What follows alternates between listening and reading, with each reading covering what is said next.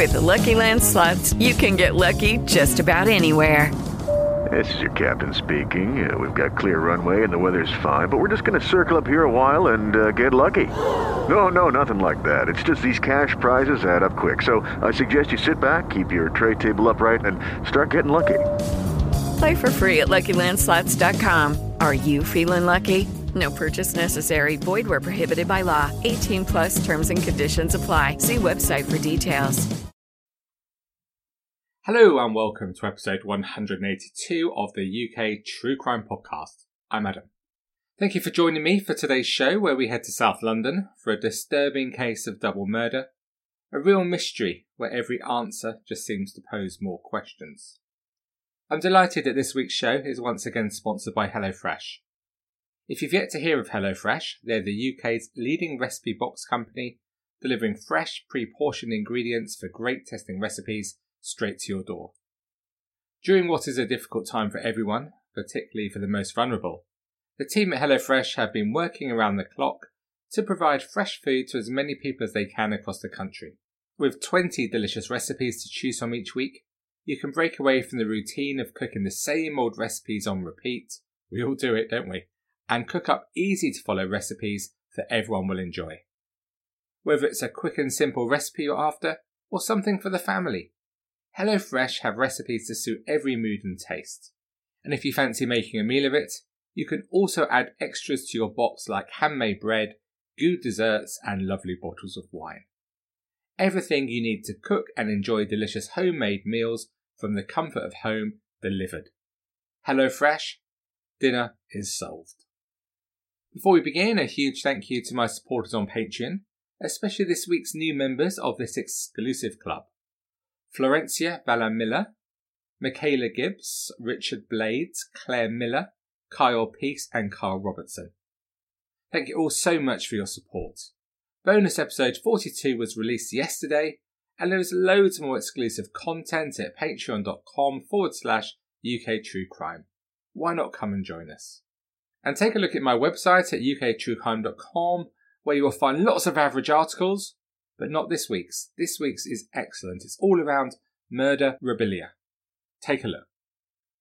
Let's set some context for today's story to recall the music we were, or weren't, listening to, and play our little game of guess the month and year. In the UK, Imagine Dragons were in the top spot with Thunder. In the US, it was Rockstar from Post Malone featuring 21 Savage, Keeping Havana by Camila Cabello and Young Thug from number one. That was the last song I murdered at karaoke. Amateur choice. In Australia, the top spot was filled by Taylor Swift with Reputation. In the news this month, Egyptian lawyer Nabi Al Wansa was sentenced to three years in prison for saying that women wearing ripped jeans should be raped.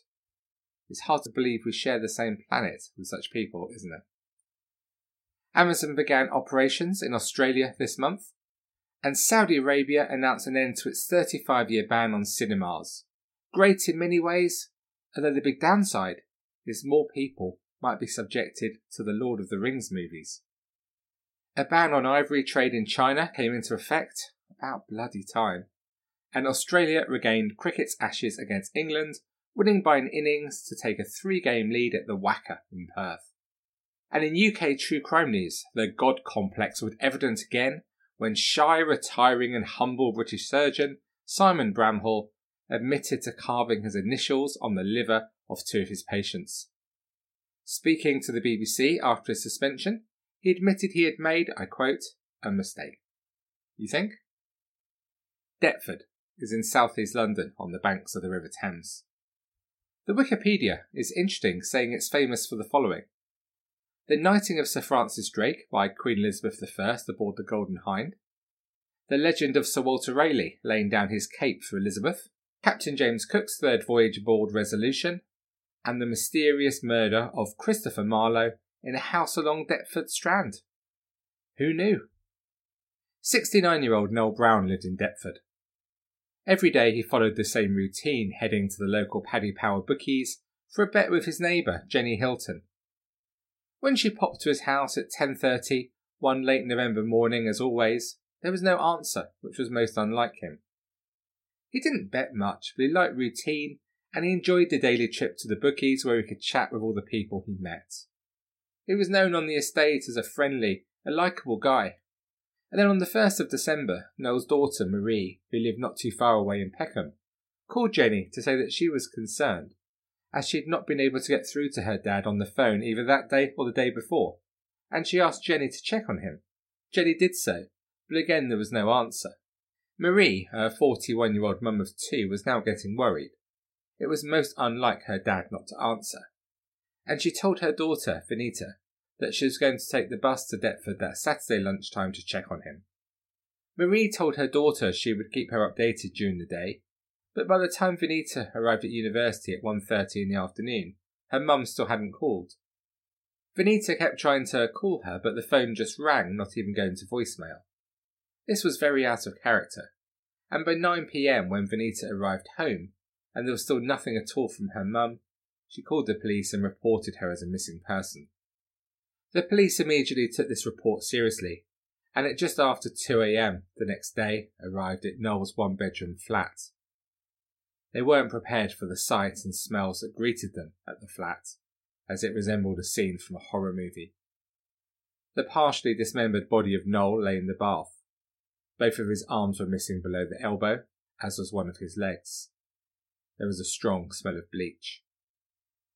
Going to the lounge, they found the lifeless body of his daughter, Marie. The Met's DCI, Simon Harding, later said, The first thing we noticed is that Marie was dressed exactly as she left. She still had her coat on, so it didn't look as though she had been there long. In terms of Noel, there was a significant amount of bleach around the body, which would indicate a form of clean-up process. A post-mortem will later confirm that Noel and his daughter were both strangled and there were signs that Marie had fought desperately for her life when she was killed. A post mortem would later confirm that Noel and his daughter were both strangled by the bandages that Noel wore, and there were signs that Marie had fought desperately for her life when she was killed. The Home Office pathologist said that though Noel had an underlying heart condition, this did not lead to his death. DCI Simon Harding said the pair were both strangled with sock bandages, adding, Noel wore them on a daily basis as he had problems with his legs. These bandages were discovered in several places in the flat. Detectives were puzzled by why someone would have killed the dad and daughter. And there were no signs of forced entry in the flat, so it seemed they'd been killed by someone they knew, or at least someone they trusted enough to grant access. Looking at Marie's life, it seemed impossible to think that anyone would want to hurt this popular and gentle woman. Marie was someone always caring for people, someone who loved her family, her job at a creche and primary school, and even when she died, she was thinking of someone else, caring for her dad. She was described by her family following her death as a calm, peaceful person, slow to anger and quick to forgive, and her two children were described as her life. Detectives could find nothing under the surface, no sign of any double life, and there was no motive they could find why someone would want to hurt Marie. So was the double murder connected to her dad, Noel? Noel's life appeared a little more complex. He was originally from Jamaica and was described by his close friends as a kind and loving man who loved to write poetry and had been writing a book about his life shortly before he was killed. His health had been deteriorating before his death, and as well as a heart condition, he'd suffered a stroke in 2015 and was currently undergoing treatment for prostate cancer. Detectives discovered he had served time in prison for 33 offences in his life, including sexual offences. When he was 51, he was jailed for nine years at the Old Bailey, this was in 1999, after being found guilty of abusing two young girls. He'd been released in 2004 and was still on the sex offenders register when he died. This information hadn't been known to people on his estate, had he been targeted due to this offence, or others? Was he a target of vigilantes or those connected to his victims? Marie had not been in contact with her dad for a large portion of her life. They'd started to speak during his final stint in prison. But the two were at the time of their deaths very close, talking on the phone daily. The other possibility looked at was whether Noel was killed for money. Detectives knew that he gambled daily, had he had a big win, maybe? But when they examined his track record, he certainly wasn't a high roller by any definition, betting no more than £15 a day, so that motive was quickly ruled out. Detectives soon reached a conclusion that Noel had been murdered for reasons that were not clear, and poor Marie had probably stumbled upon the killer as he, she, or they dismembered her dad with a saw and cleaned up the murder scene. And this is why Marie had died. But who was responsible? Detectives were hopeful for CCTV assistance, as Noel's flat, one of a block of four in New Butt Lane, is right by Deptford High Street, which is a busy thoroughfare with loads of security cameras. And more than that, there was a council camera that pointed directly at Noel's front door. But of course, this was the one camera on the whole estate that hadn't been working. Just so typical. This was so frustrating for officers on the case, as it made the investigation much more difficult. Noel's flat was accessed using a key fob, so detectives were able to find the times the flat was entered, and they then checked the surrounding CCTV to look for potential suspects. There was a series of failed attempts to enter Noel's flat in the days following his lack of contact with his neighbour, Jenny, and his daughter, which appeared suspicious. But the CCTV didn't show anyone in the vicinity at this time. This didn't add up, it didn't make sense, and detectives went back to the fob company a number of times to check the accuracy of the fobs. Before eventually, the fob company finally realised that their data was out by an hour. This changed everything, and from the CCTV, detectives quickly established a suspect whose appearances matched the failed fob attempts.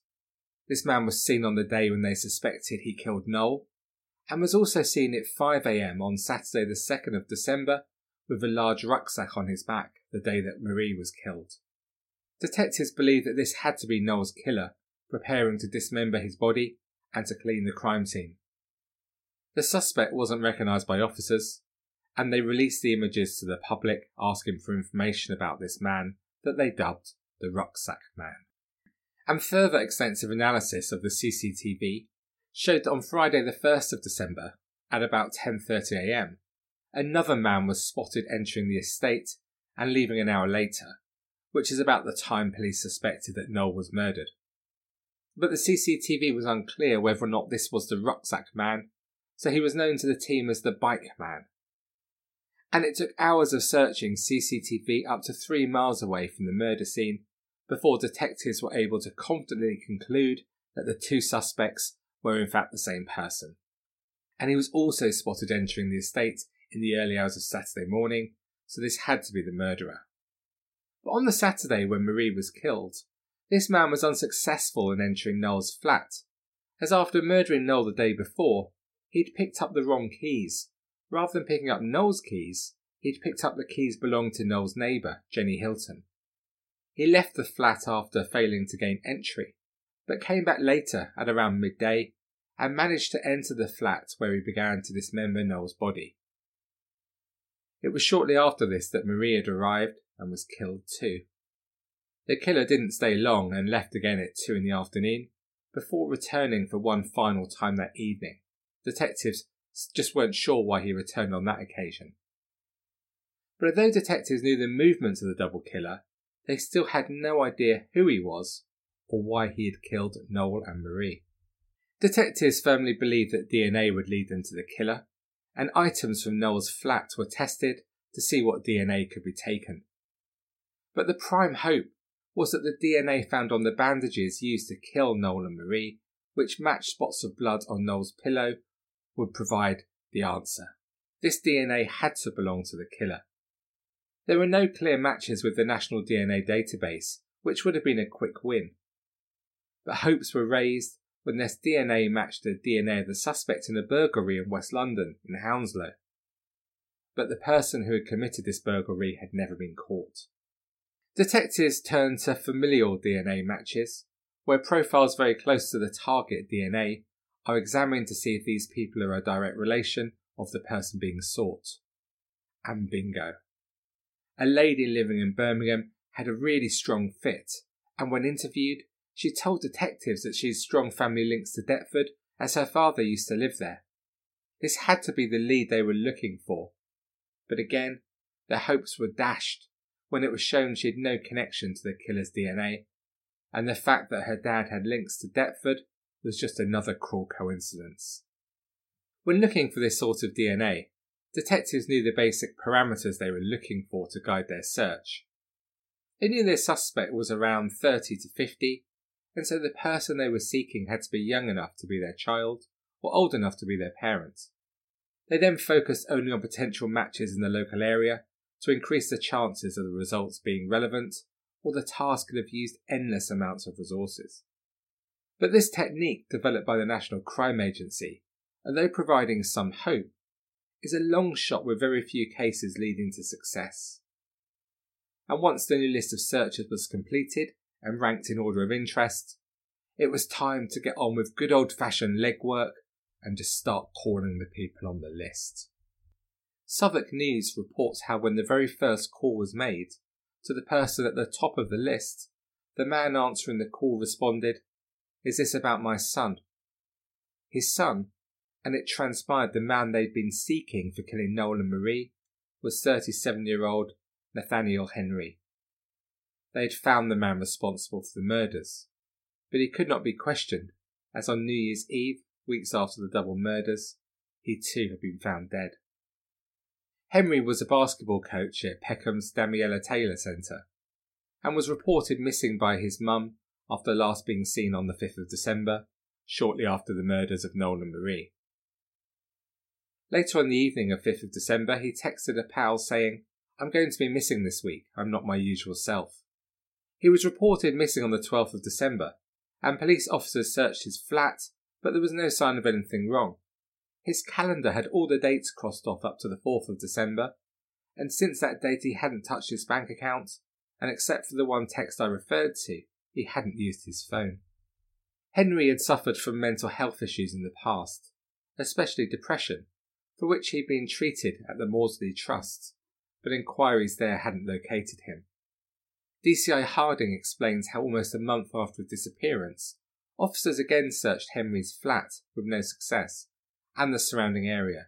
He said, During the search, officers found the deceased in a locked cupboard in the ground floor which led to his flat. It's quite a small cupboard he was lying down, and had a duvet covering his legs. He was well clothed and had some of his personal effects with him. He had his phone, and he had food which had a sell by date of 6th of December. He also had with him a blister pack of tablets. The cupboard had some tissues shoved into the lock from the inside. The key was found among the set of his own keys. There was no sign of disturbance. At the inquest into his death, the senior coroner concluded that the autopsy and toxicology evidence, I quote, all indicates there was no third party in the 37 year old's death. We know he had stresses and previous suicide attempts. He does lock himself in a cupboard, which does suggest he doesn't want to be disturbed. But he didn't conclude a suicide verdict, and instead recorded a drug related verdict after speaking of a degree of uncertainty over whether Henry had intended to take tablets with the aim of ending his own life. I record my condolences to the family and all those involved in the circumstances surrounding his death, he concluded. There was shock among those who had known Henry that he had killed two people. Before he was linked to the murders, a crowdfunding page was started to contribute towards his funeral costs after the news broke of his death. The page, which raised almost £1,500, read Nathaniel was a true pillar of the community who loved helping to make a difference. He would always go above and beyond his job by helping the children with any problems they may have had at home. His passing has left a huge gaping hole in the community, with many of the children he mentored struggling to deal with the news. Henry was a father himself. He left behind a daughter and two sons, with one of his sons at university in the US on a basketball scholarship. His neighbours and friends all spoke highly of him. Lovely guy, the perfect neighbour. They were just shocked he'd been able to do such a thing. And why had Henry killed Noel? Detectives still aren't sure. Surely it had to be connected with his past. Although when he had died, Noel was a genial man well known on his estate around Deptford. In the past, he had collected those convictions for serious offences, including rape, sexual assault, and burglary. But it had been 16 years since he'd been convicted of any offence. Was it something detectives didn't know about? Or was it something from the past that had led Henry to take his brutal revenge? Some of the tabloid press suggested it was due to the abuse of the two girls, and that Henry knew he was ill and dying, and so wanted to kill Noel while he was still healthy enough. But this, as with all theories on motive, is just speculation. I've no idea what the trigger was all those years later, admitted DCI Harding. We don't know. We never worked out how he got into the building on the first time, he added, speculating that he could have pretended to be working for a utilities company, or maybe he entered closely behind another resident. And Noel's body parts that were removed were never located despite a thorough search of the surrounding area. Another officer on the case, DCI Rance, said that maybe Henry's phone might provide at least some of the answers if experts are ever able to unlock it. But they haven't done so as we speak today. If not, the reasons for the murder may remain a mystery. And of course, this doesn't help the families of Noel and Marie.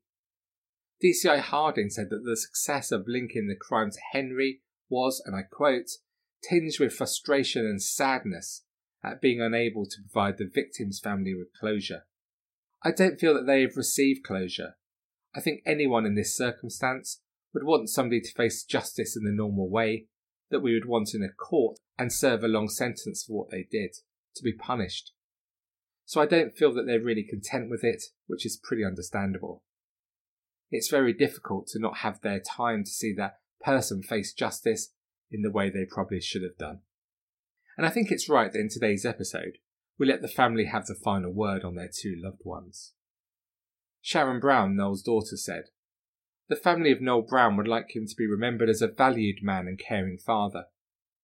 The devastating loss has robbed us of his presence unfairly, made worse by the knowledge that no one has been brought to justice for this crime. Noel Brown was a jovial, kind person who was always known as a loyal friend he did not deserve to die in this horrific way. Life has not been the same since we learned of his brutal murder. For the past two years, we've experienced acute shock, severe anxiety, and depression, struggling to carry on with our lives when nothing will ever be the same again. It's harder to work, socialise, or even feel safe in our homes. When a family member is lost in this way, life can't go back to what it used to be. We will be haunted for the rest of our lives by this crime and the suffering that Noel endured in his final hours. Marie Brown's half sister and daughter said, As a family, we've really struggled to come to terms with the death of our lovely Marie. It has been nearly two years since she was taken from us, and we are still in pain. All Marie ever did was care for everyone. Even in her final moments of life, she was doing her best to care for people.